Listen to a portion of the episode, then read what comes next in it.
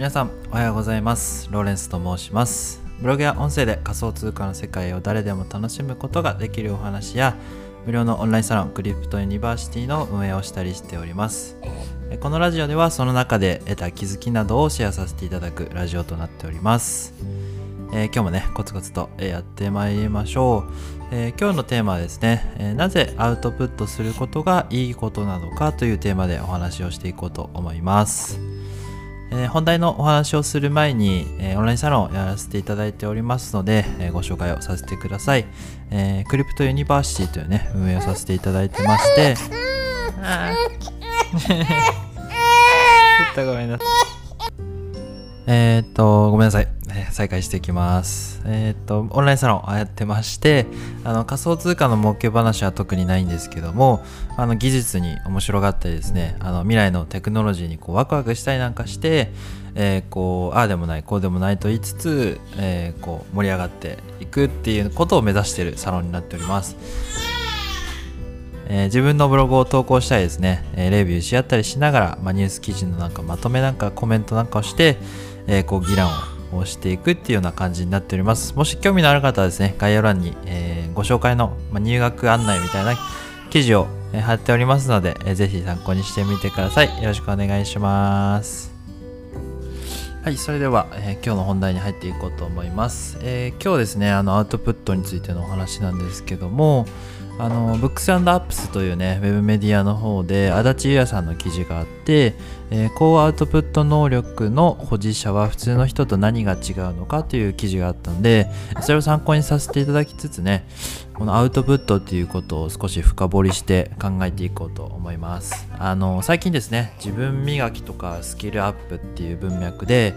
そのまあコロナ禍っていうこともあってオンライン学習みたいなものもあの流行っていると思うんですけども、まあ、その習い事とかねスキルアップとか自分磨きっていうものが、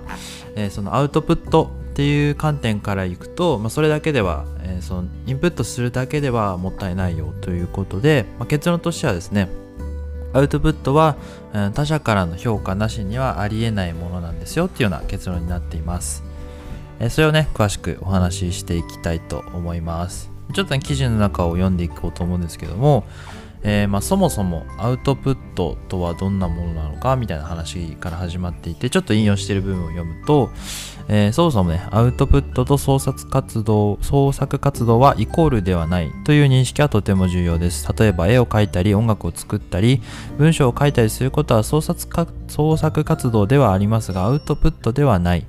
なぜなら他者評価を伴っていないからです。その場合、彼らのやったことは趣味、あるいは自己満足と呼ぶべきものなのですと。えー、まあ、特に芸術音楽といった明確な判断の基準がない場合には成功を決めるのは間違いなく他者ですと。勝ったもの、みんなが優れていると思っているものが実際優れたものになると。したがってアウトプット能力高アウトプット能力保持者は一般にイメージされる生産性の高い人の姿とは異なり、彼らは実は生み出す能力が高いのではなく評価に基づいて修正する能力が高いということなんですよね。だからその生み出したプロダクトとか、えコンテンツというもののクオリティが、え高い人をアウトプットの、まあ、すごい人っていう風に捉えるんじゃなくて、まあ、そのアウトプットしたことによって誰かからのこう、まあ、いいねとか悪いねとかここが違いますあれがいいですっていうのを得た上でそれを修正していく能力が高い人が、えー、アウトプット能力の高い人という定義なんですよね。まあ、具体例みたいなものもあったりしてそのどんなエンジニアが伸びますかみたいな感じのエピソードがあってこれを聞いたところこの積極的にね自分のコードを他者に説明して批判にさらす人ほど伸びますと。で逆にねあの同じ人が言ったんだけどこう評価を避けて通る人や隠蔽体質のエンジニアは逆にトラブルメーカーになって成長もしないっていうようなお話でした。えつまりですね、まあ、一般化してみて考えてみると、あの教科書を読んでニュース記事を読んだり、インプットだけをしている状況で、えーと、自分の考えをね、えーと、まとめてこう他者の評価にさらすことができない状態っていうのはアウトプットできてないっていう状態で、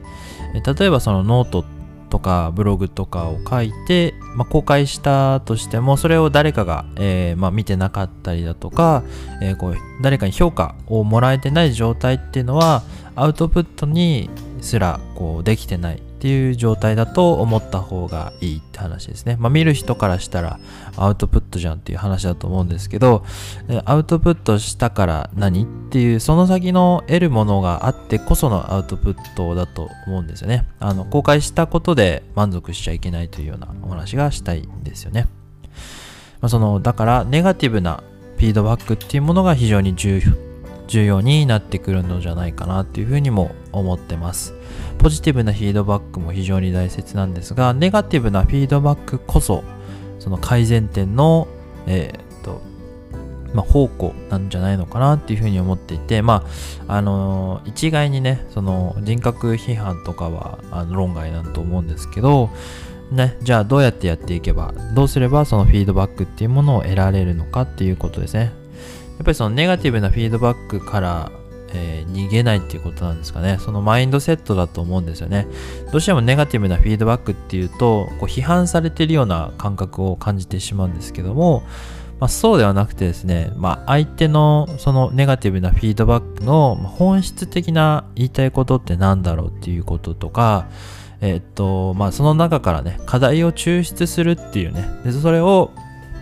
自分のコンテンツに照らし合わせて、えー、改善できる部分はこういうことなのかなっていうふうに修正するっていうことが、えー、非常に大事なんじゃないのかなというふうに考えてます。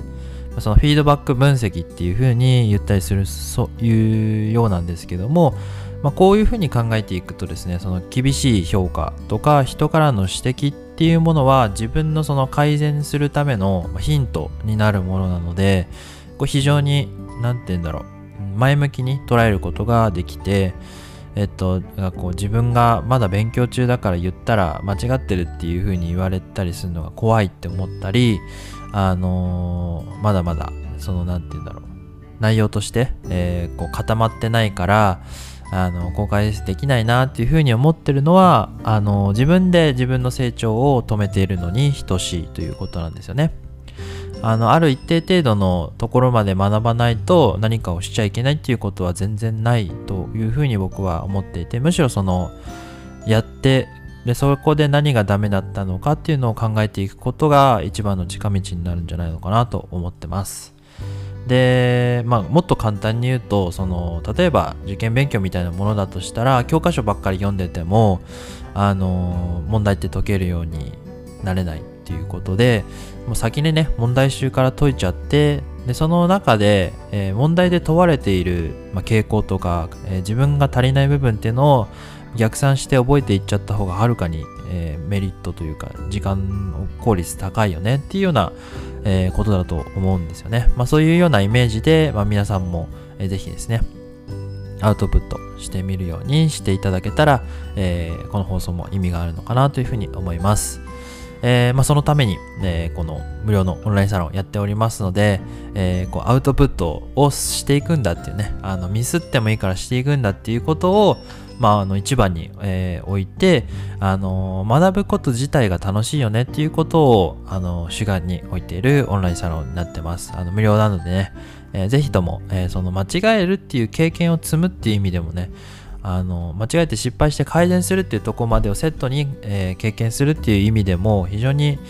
えー、意義のあるものに、えー、ならないかなと。そうしていきたいなというふうに僕は考えてやっておりますのでぜひ興味のある方は参加してみてください、まあ、今日も京都であのサロンのご紹介になってしまったんですが、えまあ、習い事とかね考えてたり資格試験勉強されてたりそれからあの自分のキャリアとかを考えていらっしゃる方は、えー、こうアウトプットベースで、えー、行動の基準を考えていくといいのじゃないのかなと思っております。今日は以上でございます。